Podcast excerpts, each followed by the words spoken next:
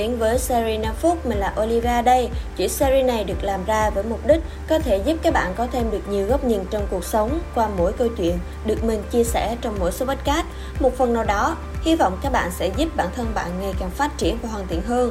Hôm nay thì mình sẽ chia sẻ đến các bạn về sự vượt qua thách thức khi phải đối mặt với những khó khăn trong nghề detailing. Trước đây, nếu nói đến việc chọn ngành, chọn nghề là một điều vô cùng khó khăn và trăn trở trong mỗi chúng ta. Thậm chí là có nhiều bạn không thể biết được là bản thân mình thích gì, mình mong muốn cái gì.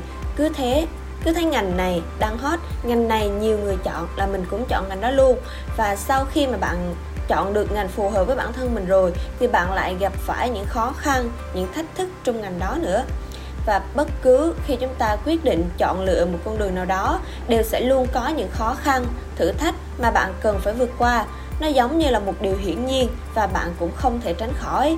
Nhưng điều quan trọng nhất là bạn có chấp nhận những thử thách hay bạn từ chối cơ hội này, vì biết đâu được cơ hội nằm ngay trong chính trong thử thách. Mọi khó khăn sau cùng đều sẽ tìm được cách giải quyết.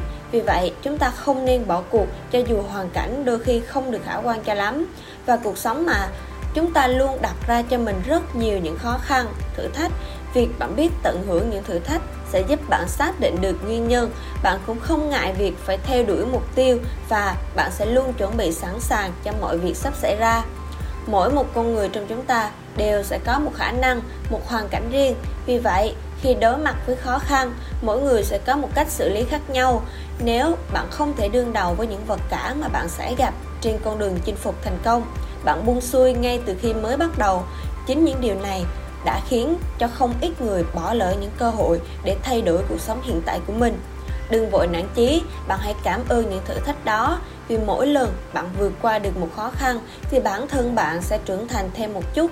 Những khó khăn, thử thách sẽ đem lại cho chúng ta những trải nghiệm và những bài học kiên cố để tạo dựng nên nền tảng của sự thành công của bạn sau này. Khó khăn không phải là một vấn đề, chỉ khi bạn không thể tìm ra vấn đề để khắc phục thì nó mới trở thành vấn đề. Nếu bạn tin vào khả năng của mình, mình chắc chắn bạn sẽ rất dễ để có thể tìm ra được một cách giải quyết những khó khăn. Khó khăn làm cho chúng ta phải vận dụng năng lực của bản thân, học cách đối mặt với những thử thách và lấy đó để làm động lực, rèn luyện bản thân. Và khi bạn đối diện với những thử thách, bạn nên sử dụng thái độ tích cực để đối mặt. Suy nghĩ tích cực sẽ tạo cho bạn một cuộc sống tích cực. Ngược lại, nếu bạn có những suy nghĩ tiêu cực thì nó sẽ cản trở bước đi của bạn.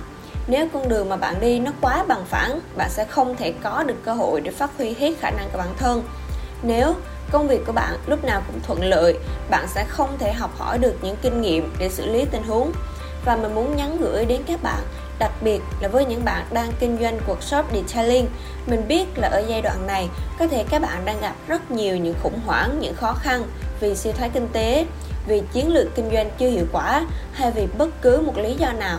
Mình cũng mong rằng các bạn đừng từ bỏ và hãy cố gắng làm cho workshop detailing của bạn ngày càng thịnh vượng hơn.